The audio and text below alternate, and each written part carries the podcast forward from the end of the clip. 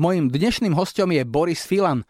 Napísal 32 kníh, už niekoľko rokov vysiela mimoriadne obľúbený rozhlasový program Pálenica a jeho pesničkové texty nám mnohým hovoria z duše. Ahoj Boris, vítaj v srdcovkách. Ahoj, ďakujem za pozvanie. Encyklopédie o tebe píšu spisovateľ, textár, dramaturg, scenárista, moderátor, cestovateľ, vraj máš v tejto súvislosti radšej označenie tulák.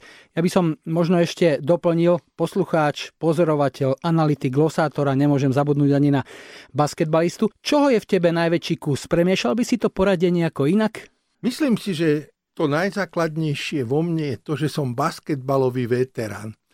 Ja som sa narodil do takej príliš láskavej rodiny, kde každý mal nejaké trošku zvýšené pliecko, alebo nejaký malý hrb, alebo brúško, ale každý každému hovoril, aký si krásny, aký si milý, aký si pekný. Takže ja keď som vyšiel z tej rodiny do sveta, tak som bol vylakaný, že ma dosť nemajú radi. Až do chvíle, kým som prišiel do basketbalového mužstva a to bol môj svet. A moje zásady moje priateľstva a moje názory sú basketbalistické. Takže to vo mne zostáva. Ten basketbal, bol to nejaký únik rodičov, chceli z teba vybiť nejakú nadbytočnú energiu, alebo to bolo vzhľadom na tvoju výšku také logické smerovanie? To bolo samozrejme, pretože to bola tradícia. Môj otec hrával najprv za Salesiánov a potom za Unkas a potom za Slovensko vôbec nikto neočakával, že budem niečo iné ako basketbalista a že vyštudujem niečo iné ako medicínu. Taká úlava bola, že aspoň športový doktor. Ale mne zničil život Pali Hamel, s ktorým som sedel v lavici. Všetky cestičky k medicíne boli zabudnuté. Začal som pre Paliho robiť texty a spadol som do showbiznisu. Ja o písaní textov hovorím vám Kamilovi. Ostatní sa k tomu horko ťažko vyštverali a my sme tam spadli. Ty si vyštudovaný dramaturg a scenárista. Na škole vás učili písať, ale kto ťa učil pýtať sa? Bol si už ako dieťa zvedavý? Koho si najčastejšie otravoval svojimi otázkami? Nie, ja som sa to krvopotne učil. Teraz, keď sa robil taký zostrih mojim narodeninám, tak je tam ukážka, ako som robil rozhovor s Marianom Vargom a s kolegium muzikum a s Palim Hamelom a bol som tvrdý ako štolverk. Ja som bol taký strašný trémista, že keď som mal niečo povedať na úvod Elan Party, tak mi podtiekol z rúk, že som mal dve kaluže vedľa seba.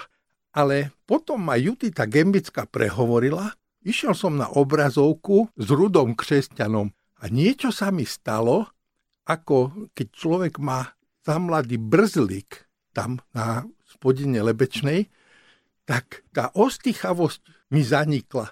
A ani nie som tomu veľmi rád, ale ja som robotník médií a tak to robím ako svoju prácu. Pýtam sa, ako viem. Čarovné sú tvoje opisy ja som mal tiež veľmi rád slohy v škole, môžeš tam uplatniť viac fantázie, než povedzme pri takom diktáte. A keď som napríklad čítal opis, ako si cestoval, neviem, v indickom vlaku a zobudili ťa tam 60 krát za minútu a chlapec malý ti tam skákal po hlave, tak úplne som si to plasticky vedel predstaviť ešte aj tie smrady, ktoré tam v tom vlaku sú. Mal som to šťastie, že som ešte zažil Gaba Zelenaja, ešte počas školy som s ním robil rozhovor a vravel mi, že keď prišiel do rozhlasu, že ho učili tak, že otvorili mu okno a mal popisovať, čo vidí na ulici. Ako si sa ty dostával k e, opisu a k umeniu toho, ako opísať vec, ktorú jeden človek opíše jedným slovom, ale ty použiješ 10? Mal som veľmi dobrých učiteľov. Miroslava Hornička, Jana Vericha a amerického karikaturistu a humoristu Jamesa Sarbra. A od nich som sa naučil, že to má byť kvetnaté a potom je ešte jeden taký portugalský spisovateľ, ktorý napísal knižku Gregerie a ten ma odučil hovoriť ako. On sa volá De La Serna. A on nehovorí, že orol má také perie, ako keby mal krátke nohavice, ale hovorí, orlovi sú všetky nohavice krátke. Mm-hmm. A títo ľudia ma poučili a naučili, a môjim dosť prísnym učiteľom bol môj otec. Ten mi dal dve knižky. Napísal ich český intelektuál, ktorý sa volal Melan a jedna sa volala Mluví ti zlato a druhá mlče stříbro. A tie knižky boli plné bonmotov. A povedal, čítaj, čítaj a jedného dňa zistíš, že už ich hovoríš. Čítal som niekde, že otec ti odporučil aj Dostojevského, že vraj v lepších rodinách to niektorí mali prečítaný už ako 15-ročný, ale to je ako, keď sa pýtal, tuším, Terasky niekoho Kefalina, či čítal e, Leninové spisy a že či tomu rozumel. No na niektoré e, knihy musí človek až e, dozrieť a výraz do nich. To bolo trošku inač. Môj otec bol z pomerne jednoduchej rodiny. Môj starý otec bol mesiar, moja stará mama bola v domácnosti, myslím, že nevedela ani veľmi čítať a písať. A on vyštudoval a robil redaktora v redakcii práca. A hovoril, boli tam deti z intelektuálskych rodín, ktoré čítali Dostojevského ako 15 roční a ničomu nerozumeli. Ja som ho čítal až 30 ročný a rozumel som skoro všetkému. Otca si spomínal, že mm, bol takisto novinár. Radil ti niekedy so štýlom alebo s nejakými fintami také, ktoré si neskôr využil pri svojej práci?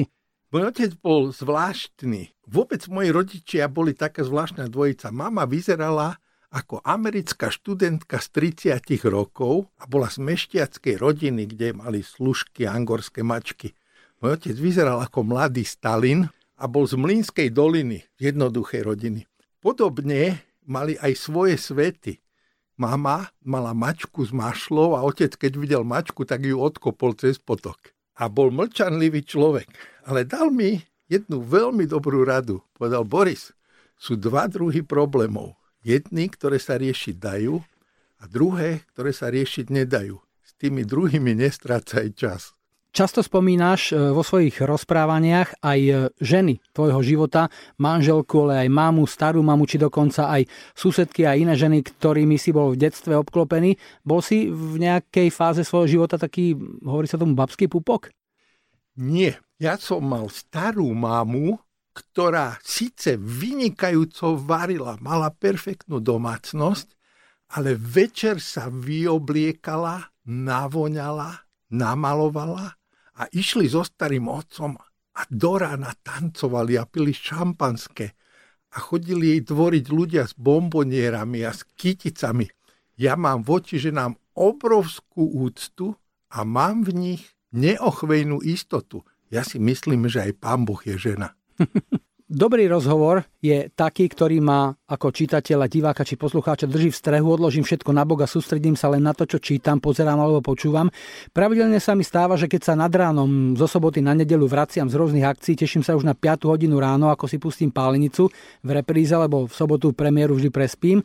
A keď ide rozhovor napríklad aj s pre mňa neznámym výrobcov zvonov, solistom baletu alebo naposledy s mojim bývalým rozhlasovým kolegom Vladom Francom, sedím v aute a aj keď som už prišiel pred dom a musím to dopočúvať a nechcem, aby mi niečo ušlo, to znamená čakám v aute a nevystúpim.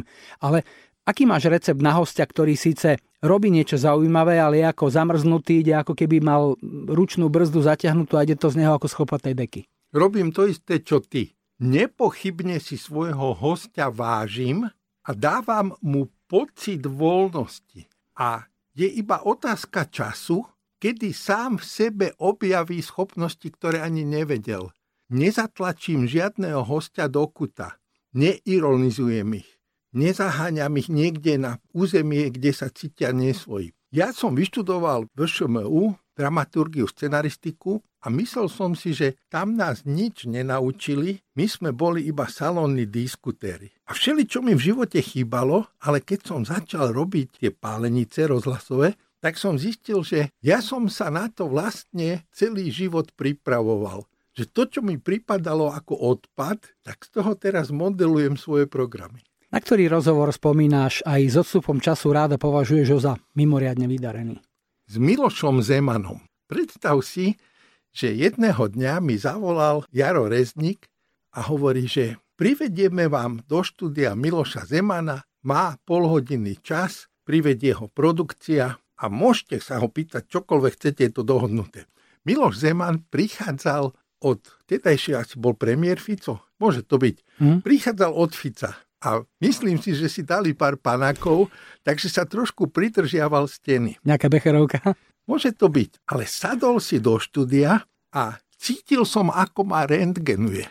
A po pár vetách sa zapojil a bol to môj najpohotovejší a najlepší host. Mal som na ňo aj dosť také náročné otázky, ale on sa vo všetkých vynašiel a odpovedal šťavnato, kvetnato, klobukom dole. On rozpráva tak pomaly, že ešte má čas počas toho, ako rozpráva, vymyslieť si ďalších 10 vecí. Na záver mi povedal, až teď som si uvědomil, že som vás za celý rozhovor ani jednou neurazil, ale ono ani nebylo proč keď hovoríš takýmto hlasom, tak si mi pripomenul ďalšie tvoje rozprávania, keď si rozprával zážitky, ako si ako malý chlapec chodil na operu a tam ťa fascinovali tí speváci s takými veľkými hrubými hlasmi. Čiže takýto svet umenia vždy ti bol vlastný už od detstva? Moja stará mama mala kamarátku, ktorá bola uvádzačka na novej scéne. A v nedelu ma zobrala so sebou, aby si poklebetila tou svojou kamarátkou uvarili si kávičku a mňa posadili do hľadiska a ja celkom nepripravený som vošiel z toho všetného dňa alebo z tej všetnej nedele do niečoho zázračného. Tam sa vtedy hrávali aj popoludnejšie operety. Ten svet bol taký príťažlivý, taký bezpečný a taký obsiahnutelný, že ja som sa tam cítil ako doma. U nás bola taká zvláštna atmosféra. Moja mama bola balerína, takže ja som sa hrával s jej špičkami. Otec bol novinár, spisovateľ, takže som sa hrával s knihami. Ja som k umeniu vždy pristupoval ako k svojmu azylu. Od detstva som príjmal najviac informácií z kníh. Prvá knižka, ktorú som dostal, bola Nopi o jednom africkom chlapčekovi. Ja som sa dozvedel, že na svete žijú aj čierni ľudia, a chodia tam čudné zvieratá. Druhá knižka bola Odarpi Egvivov syn. Som sa dozvedel, že žijú ľudia vo väčšnom ľade. Tie knižky mi vysvietili v hlave také cestičky, ku ktorým sa dodnes môžem vrácať. Máš ešte stále také pracovné sny v tom zmysle, že koho by si ešte chcel dostať pred mikrofón?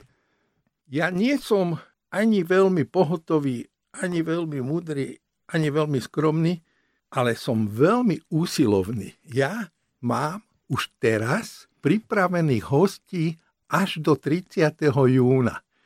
Že ja nemám sny, ja mám plány.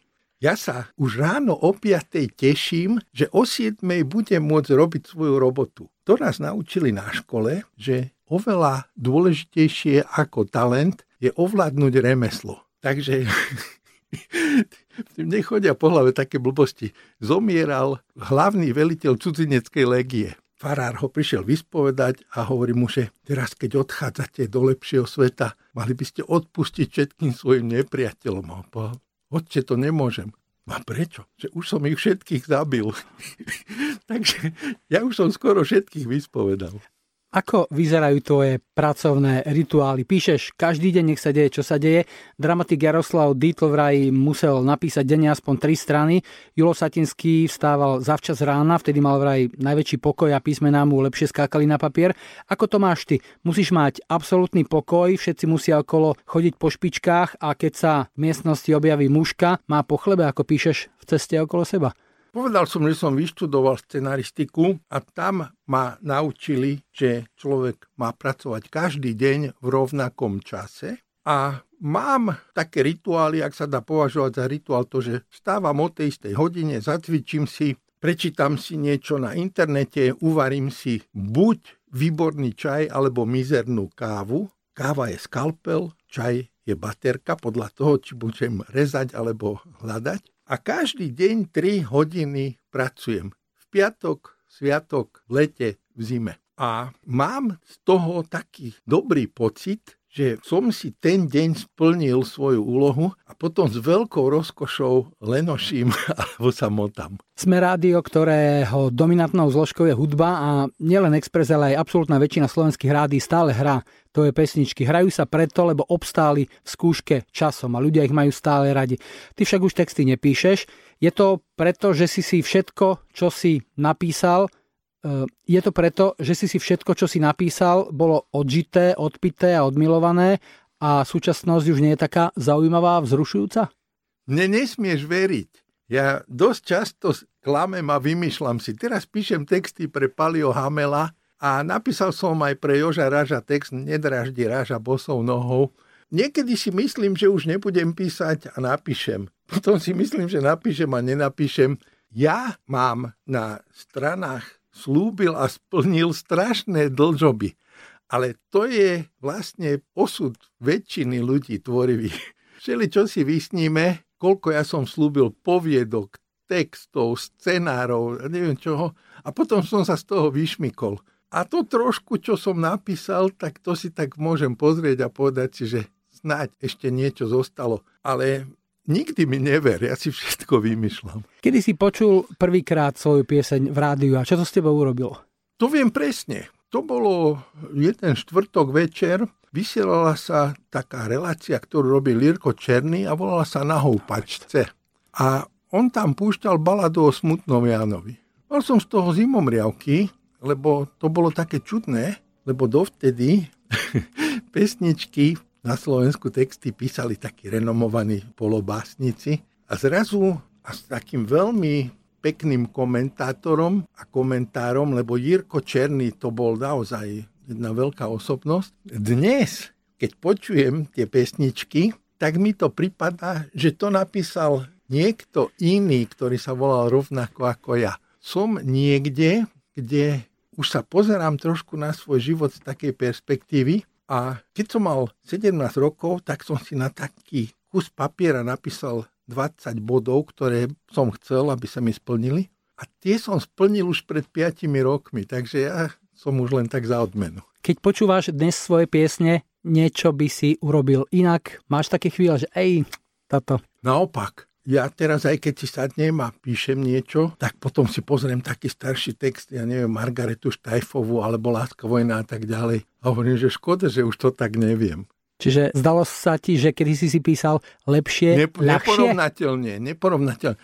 Ja to musím zopakovať, že ja som si kedysi vytvoril takú schopnosť, že som pri písaní dokázal tak sústrediť pozornosť, že som si predstavoval, že ja som taký démon, ktorý letí nad nekonečnou lúkou a na tej lúke bolo rozložené všetko, čo som kedy videl, počul, zažil, prečítal a silou vôle som prinútil tie vhodné obrazy a slova svetielkovať. A iba som ich zbieral a poskladal. A dnes sa o to pokúsim, ale už nesvetiel. Už nesvieti. Tvoje najsilnejšie textárske obdobie sa viaže k spolupráci s tvojim kamošom aj spolužiakom Palim Hamelom a najmä so skupinou Elan. Je pravda, že keď ťa prvýkrát chceli osloviť na spoluprácu, prišli za tebou do televízie a našli ťa tam skoro nepoužiteľného a v takom tom poopičnom stave? Ale to nebola náhoda. Keď sme boli v televízii, tak tam bola taká partia, ktorá bežala na alkoholový pohon. A každé ráno sme mali nejakú poradu a potom sme mali do obede na to, aby sme sa vyštverali k nule. A okolo obeda sme potom išli dole k Slovakovi a tam sme si dali pár borovičiek. Bolo to strašné, ale boli to krásne spomienky, lebo alkohol to je rosa na kvety duše. A vieš, lebo to, čo triezvy neprecíti, to opity nepochopí. Ale jedného dňa prišla za mnou manželka herca Pepika Dvořaka. Aj s ním. A povedala, Borisku, řekni Pepikovi, jak to deláš, že už 5 let nepiješ. Ja som povedal, najprv niečo poviem tebe, že triezvy človek sa vyštverá až na Mount Everest, ale nevzlietne ani o centimeter. Ja si myslím, že pravom čase kvapka dobrého alkoholu neškodí. Jedného dňa prišli Jožo s Vašom, zaklopali. Ja som nechcel otvoriť, ale potom zrazu som počul, ak som povedal, vstúpte. A tam bola gulatá hlava a ríšavá hlava a Jožo hovorí, že dobrý deň, prosím vás, neviete, kde sedí pán Filan. Ale ešte ten deň mi Blaženka Kočtuchová ponúkla 5 pesničiek do seriálu Novinky našej rodinky. My sme začali tým, že hneď sme začali robiť pesničky Mláťaca, koľko a čo za to a všetky tieto veci. Rozlišoval si niekedy, že tento text by viac sedel Hamelovi a tento Elánu? Bol si pri Hamelovi viac lirik a pri Rážovi viac cynik? Áno, aj, ale niekedy som pravil niečo také nemravné, že som ten istý text dal aj Elánu, aj Palimu uh-huh. a potom ešte aj Nogovi a Skrúcanému. Vesmíre Rúžovi napríklad? Áno, pretože dotierali a mne sa nechcelo veľa vymýšľať alebo čo, tak som bol však urobte to, urobte to a vzniklo niekoľko verzií. Čo ja viem, mám sa za to hambiť, čo ja už to dávno. Ale možno by bolo zaujímavé normálne s takým zámerom prísť a cieľene vyskúšať, keby napríklad Mladosť alebo Kamalásky naspievali Jožo a Palo by si strihol kráľovnú bielých tenisiek alebo Neobzerajte sa pani Lotová, to by nemuselo dopadnúť zle. Ja keď sa dopustím niečoho neslušného, tak si to viem vždy ospravedlniť nejakými veľkými slovami. Napríklad pre Palio Hamela som písal také texty, akým som bol a pre Elán také, akým by som iba chcel byť. Uh-huh. Vola, kedy si s Elánom žil aj dýchal, bol si ako keby ich ďalším členom. Aké máte vzťahy dnes? Skvelé, naozaj skvelé. Jožo, to je môj brat, ktorého som si sám mohol vybrať a Všetci z Elánu sú moji veľmi dobrí kamaráti a keď sa stretneme, tak bez problémov nadviažeme tam, kde sme prestali. Pretože máme za sebou niečo, čo je ožiarené úžasnými energiami poslucháčov. Nikdy v živote som netušil, že takí zvláštni ľudia nám budú vyjadrovať toľko vďaky alebo dobrých pocitov. Taký vrcholný okamih bol, keď sme raz mali koncert v Lucerne a ja som sa pozeral spoza opony a priviedli okolo 100 detičiek z ústavu mrzačikov na barlách, na vozičkoch. No, som si že už je po koncerte. A na záver, keď Elan spieval pesničku Nie sme zlí, tak tie deti, tých 100 detí spievalo s Elanom, stali, opierali sa jeden na druhého a videl som tie tváre a vtedy som si hovoril, že áno, má to zmysel. Kapela Veľkosti Elánu sa dočkala aj svojho vlastného filmu. Rabaka však podľa viacerých názorov nešlo úplne do jadra a neukázala mnohé veci, ktoré k životu rockera aj za socíku patrili. E, vraj ti viaceré veci zo scenára povyhadzovali manželky muzikantov, je to pravda? Samozrejme, lebo manželky muzikantov chcú, aby ich manželia boli najslavnejší na svete, ale aby o tom nikto nevedel. Bolo, bola to taká ťažká doba. Ja som napísal 11 verzií toho scenára, ale po skončení nakrúcania pri premiére v Prahe som nielenže vypil flašu whisky, ale som aj zjedol celú kyticu rúži. Lebo ja mám niečo v hlave, čo keď sa mi naplní srdce rovnakým dielom radosti a smutku, tak ma nutka jesť kvety. Mm-hmm. Raz na Hamelovej svadbe, raz keď odišla partia bratislavských bytnikov utiekli na Tahiti, myslím, a raz pri premiére. Takže som zjedol jednu kyticu rúži, jednu kyticu margaret a najhnusnejšie sú gladioli. Tie nejedzte. Strašne sú ťažké. Chodil si niekedy aj na rukách? Mal som pocit, že e, Attila Berenči sa volal, tuším, ten herec. Áno. Tam hral. Bol si jeho predobraz? Nie, nie. Ja som nebol veľmi e, zdatný pohybovo, aj keď na to, že som mával 1,97 m, tak som vedel behať a skákať, ale ja si myslím, že ten nápad som niekde ukradol, pretože len priemerní sa inšpirujú, tí najlepší rovno kradnú. Český textár Michal Horáček pochválil tvoj text Bosorka, páčil sa mu ten obrad, v noci sa mi milovalo, že sa s tebou snívam. Ktorý text tvojich kolegov sa ti páči tak veľmi, že si si povedal, tak toto bolo perfektné, prípadne keby som to tak ja napísal? Väčšina textov Zuzany Navarovej, napríklad jej pesnička Marie, fantastické texty písal Zdeněk Rytíř pre pani Hegerovu. Ale král všetkých textárskych kráľov bol Jiří Suchy. Bol najlepší na svete, lepší ako Bernie Topin. On písal také texty, že tie štvorveršia sa dali prednášať na vysokej škole napríklad buď pochváleno divadlo, to, ktoré šetří slovy a nechá, aby napadlo to hlavne divákovi. To by som dal vytesať na priečelie Vysokej školy muzických umení. Zažil si, že by niektorý z tvojich textov mal problémy, voľa kedy sa to schvaľovalo, čítali to rôzni literáti a renomovaní básnici a kadejakí úradníci a nevždy všetko išlo hladko. Ja mám takú schopnosť, že zle veci zabudám. Môžem povedať, že prišiel za mnou jeden kamerman a povedal, Boris, v Dúbravke náš farár čítal počas kázne text tvojej pesničky Detektívka a povedal, že áno, v tom texte pán Filan povedal to, čo ja si myslím. To je lepšia spomienka ako nejaké zatrpknutosti. Kolega, keď počul, že idem s tebou robiť rozhovor, tak mi povedal a spýtaj sa ho, či ten text o sestričke z Kramárov je jeho osobná skúsenosť, najmä tá pasáž, že vždy, keď na ňu rukou myslím, nestačia mi dávať kyslík. Samozrejme, ja som sa vrátil z Afriky, kde sme havarovali s jeepom a som si tam poškodil chrbticu. To je zvláštne, to porozprávam. Bol som v rezervácii Serengeti a tam sme havarovali jeden Rakúšan si zlomil ruku, jedna Nemka mala rozbitú hlavu a ja som si poškodil chrbticu. A na Brúfenoch som prežil týždeň v rezervácii, potom celú cestu cez Arušu, cez Viedeň do Sofie až domov a ako som vošiel do bytu, tak mi ochrnuli nohy. Že vôľa ma udržala na tej ceste. A na Kramároch, tam už mi povedal, že už nikdy nebudem cestovať a operovať ma budú a tak. A tam bola taká sestrička, musíš si nájsť v tej tme nejaké svetielko. Tá bola taká milá, krásna a príjemná, že dostal som chuť ešte trošku chodiť, behať aj milovať. Viackrát si spomínal, že si mal šťastie na dobrých ľudí okolo seba, napríklad režisér Jan Rohač, ktorý začal ako prvý v bývalom Československu robiť ešte nie videoklipy, volalo sa to vtedy televízne pesničky. E, čo najdôležitejšie ťa naučil? Nespolupracujte s kamarátmi, ale s tými najlepšími naozaj som mal šťastie, stretol som takých ľudí, ako bol bývalý riaditeľ konzervárni na Mazurských jazerách, ktorý mal také správne mužské zásady a tak nenásilne ti ich ponúkal, že celý život, keď mám nejaký problém, tak si spomeniem, ako by sa on správal.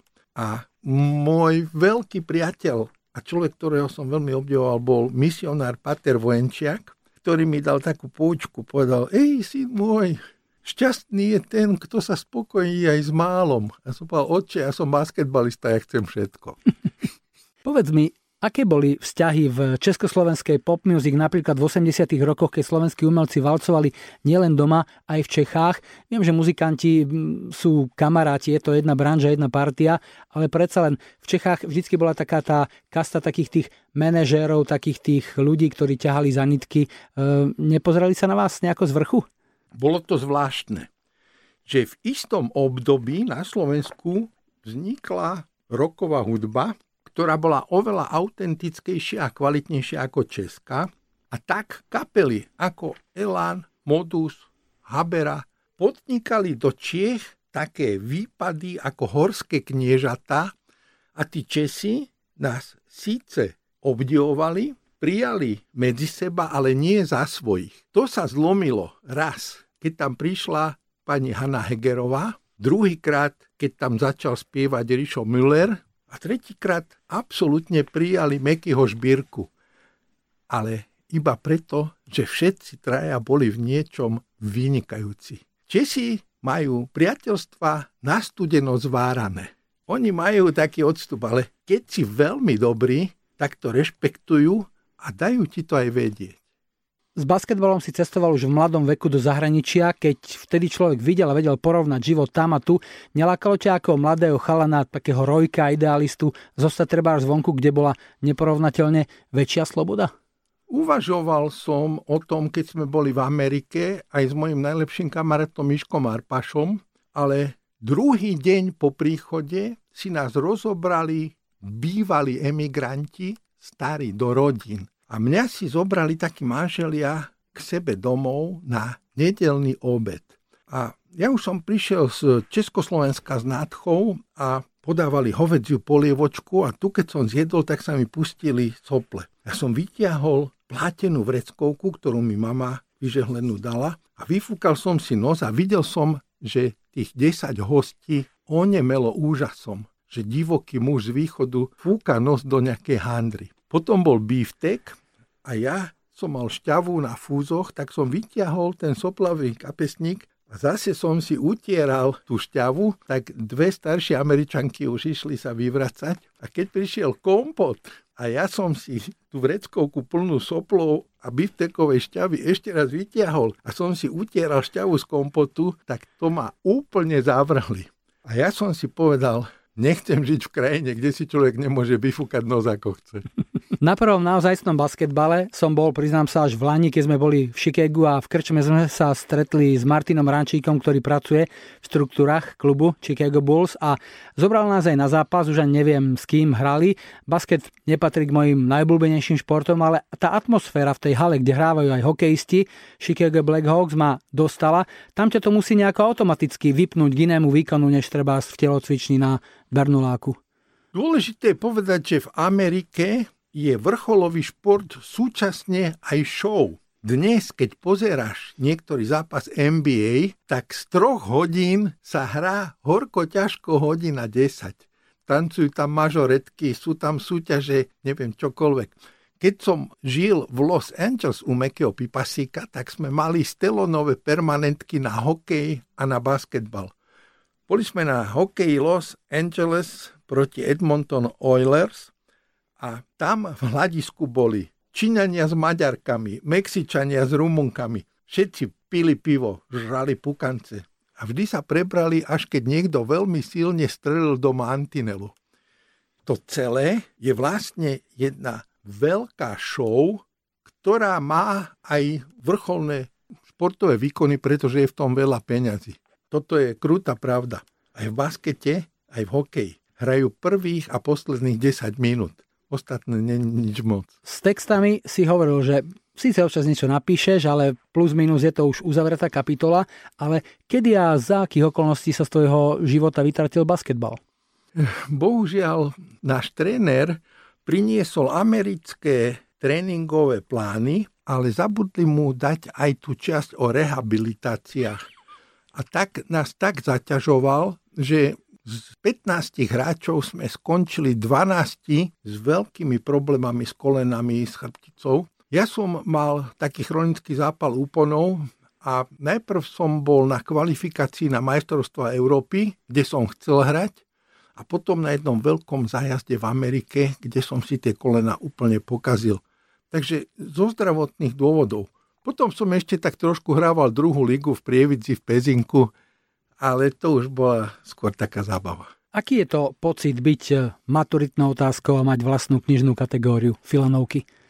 To vôbec si neuvedomujem. Aj keď sa robia nejaké také veci, ako boli moje narodeniny v NTC alebo niekde maturitná otázka. To vnímam, že to je nejaký iný človek, ktorý sa volá ako ja. Ja mám jednu dobrú vlastnosť a skúsenosť. Ja som začínal v televízii úplne na dne ako hudobný redaktor, ktorý slúžil ostatným, chodil som po pási, keď bolo treba, som nosil rekvizity. Ja vôbec nemám žiadnu ctižiadosť. To hovorím úplne úprimne. Teší ma to, ale vôbec si z toho neviem cucnúť ten med.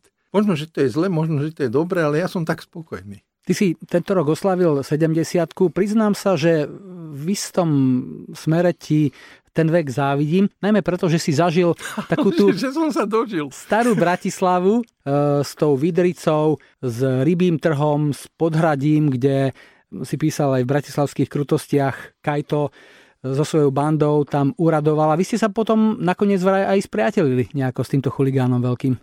Kajto je zvláštna osobnosť, pretože on naozaj predstavoval tú hrdú minulosť on bol šéf jednej veľkej bytkárskej bandy a oni bojovali za čest podhradia.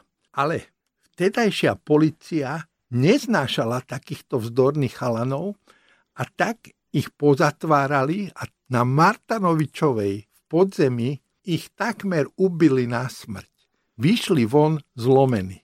A Kajto chodieval po meste, tak blúdil, pretože už nemal ani svoju bandu, ani to svoje podhradie. A našli sme sa v tom, že som v jeho očiach videl takú zvláštnu múdrosť, až indickú. A išli sme k nemu domov a zistil som, že Kajto prehodnotil svoj život. Že pochopil, že tá jeho sila bola jeho slabosťou. A mal doma zbierku poezie. mal platne, čierne platne, kde pán Valach, pán Chudík recitovali poéziu. A on hovoril, víš, tá poézia, tá ma posiluje. S tou poéziou sa nebojím, že raz zomrem.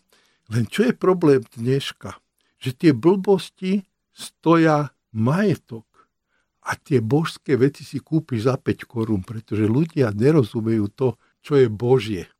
Dokonca začal veriť, povedal Boris, myslí si, že existuje Pán Boh? Som tak počtil pred sami, ja sa bojím, že áno.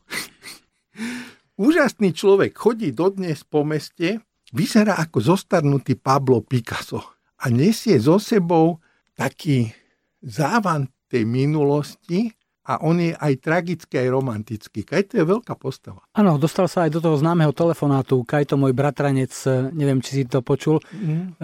zajtra na krajské veliteľstvo vypovíte. No. Tam, čo to bolo. Ty si spomínal, že svojich hostí do svojej rozhlasovej pálenice máš už naplánovaných dokonca až na pol rok budúceho roka ale čo sa týka tvojho písania, e, čítal som, že pripravuješ román z prostredia televízie, že by si sa chcel k tomu vrátiť a dať to nejako na papier, všetky tie príhody a zážitky? Ten román mám už napísaný, ale mne sa niečo stalo, keď som uverejnil Klimtov bosk, tak moja mama so mnou pol roka nerozprávala, pretože som ju zranil a ublížil som aj niekoľkým svojim známym, vtedy som si myslel, že zaslúženie. Ale ten román Silvester je v zásúke, pretože som to vyhodnotil, že životy iných ľudí sú oveľa dôležitejšie ako nejaký môj úspech s týmto románom. A myslím si, že aj v tej zásuvke zostane, pretože to je prvá zásada keď to majú lekári, musia to mať aj spisovatelia neublížiť. Je tam veľa pikantérií a mnohí ľudia ešte si to pamätajú? Nielen, že si to pamätajú, ale žijú aj ich deti a žijú ich známi. A ja si myslím, že to robia zúfalci. Mnoho zúfalých spisovateľov, keď už nemajú o čom písať, tak začnú písať tzv. pravdu a sú bezohľadní. A ja to u iných odsudzujem, tak aj ja sa musím prispôsobiť istej norme, pretože ublížilo by to im aj mne. Celý život je o energiách. A keď sa začneš hrať s negatívnymi energiami, tak oni dopadnú aj na teba. Čo sa týka cestopisov, bol si na Madagaskare a Moritz Beňovský tam zanechal samozrejme výraznú stopu. Ako sa to prejaví v tvojej tvorbe? Nebol som na Madagaskare, mal som ísť. Madagaskarskí kňazi študovali s našimi kňazmi vo Francúzsku a mal som ísť na tú cestu a keď už bolo všetko pripravené, tak poslali informáciu, že tam nie je bezpečno. Mal som pripravenú aj takú knižku Madagaskráľ, ale bohužiaľ táto cesta mi nevyšla a nie som si istý, že či sa na ňu ešte vyberiem, lebo je veľmi, veľmi náročná. A to je láska k starej Bratislave, k jej zákutiam. Tam by sa čitatelia ešte dočkali nejakého pokračovania? Mám zmluvu na tri knihy pre Slovart a tie v priebehu troch rokov budem musieť odovzdať. Ver mi to, že ja to dopredu neviem, že z tých mnohých námetov, ktorý začnem a ktorý dokončím. Mám rozrobené poviedky, mám rozrobené reportáže a keď príde tá správna chvíľa, tak to pochopím. Musím povedať, že ja som prešiel ťažkým obdobím. Pred rokom mi veľmi komplikovane odchádzala mama. A to ma veľmi zasiahlo, pretože zrazu bola na mne nejaká povinnosť, na ktorú som nebol pripravený. A musel som odfúknuť listie a pozerať sa, či existujú pod tým listím kolajnice, po ktorých môžem tú ťarchu niesť. Či mám okolo seba ľudí, ktorí budú ochotní pomáhať. Trvalo to dlho a bolo to veľmi bolestivé, ale myslím si, že ja som to zvládol a zistil som, že tí ľudia okolo mňa sú úžasní. Ale stalo sa mi niečo, s čím som neratal. Stratil som tú bezstarostnosť, ktorú potrebuješ k písaniu. Keď píšeš a nemáš termín, je to fajn, lebo môžeš sa vyhovoriť, môžeš to nejako zahrať do stratena, ale keď máš termín, už ťa niečo tlačí, už niečo musíš e, pred sebou nejaký kameň valiť. Nie je to pre tvorcu ťažká situácia? Mať to stále na krku? To je to najlepšie. Ale mňa nemôžeš podozrievať z nedodržovania termínov, pretože som napísal a vydal 32 kníh a nechcem rátať, koľko zrátali to, okolo 762 textov, že ja som na moje vlastné prekvapenie veľmi úsilovný. A každý týždeň v sobotu vysielam jeden hodinový program, na ktorý sa musím pripraviť, stretnúť s hosťom, vypočuť hostia, pripraviť rozhovor s ním, napísať svoje solo, nahrať to, postrihať, ozvučiť. Takže lenivý nie som. Veľmi úspešné boli v rozhlase aj také tie príbehy o použiteľnej minulosti. To sa priznám, to som si tiež e, organizoval program tak, aby som si to mohol vždy vypočuť. V tomto smere je už e, všetko vyčerpané a myslím si, že studňa je ešte stále dosť hlboká.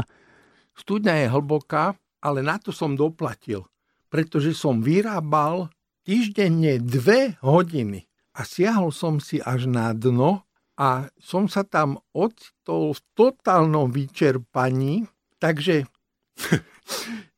taká vlastná pícha dokáže posielať vozičky do skladu energií a ja tomu hovorím, že smeješ sa zajtrajším smiechom, alebo že používaš zajtrajšie energie tým som sa tak vyčerpal, že potom som pol roka nemohol nič poriadne robiť. Treba byť trošku s tým opatrný, lebo nikdy nevieš, dokedy ti tá energia vydrží. A to pekne povedal Vejvoda o jednom textárovi, veľmi slávnom, ktorý veľa robil. Že nejdříve to vypadá ako narústajúci bohato stylu, ale pak sa to zvrhne jenom na umnení kudrlinek. To je nebezpečné. Dosiahol si v živote naozaj mnohé, vo svojom fachu si špička. Ako sa pozeráš na ďalšie roky? Čo by si ešte chcel dosiahnuť? E, nedávno si v rádiu žartoval o pohrebných pesničkách. Ja si myslím, že som v živote spravil veľmi veľa chýb že som ublížil ľuďom svojou bezohľadnosťou a svojim sebectvom a preto sa obávam spomienok a tých emócií, ktoré prichádzajú. Som 100% vyťažený, aby som nebol sám so sebou. Tak budem sa snažiť zamestnať sa natoľko, aby som tú chvíľu, keď budem začať prehadnocovať svoj život, aby som ju oddelil čím viac sa dá, lebo z toho mám strach. V tomto úsilí ti budeme držať palce aj s našimi poslucháčmi. Boris, ďakujem ti za návštevu, za tvoje pekné slova a želám ti v pracovnom aj v osobnom živote len to najlepšie. Ďakujem za návštevu. Ďakujem za pozvanie.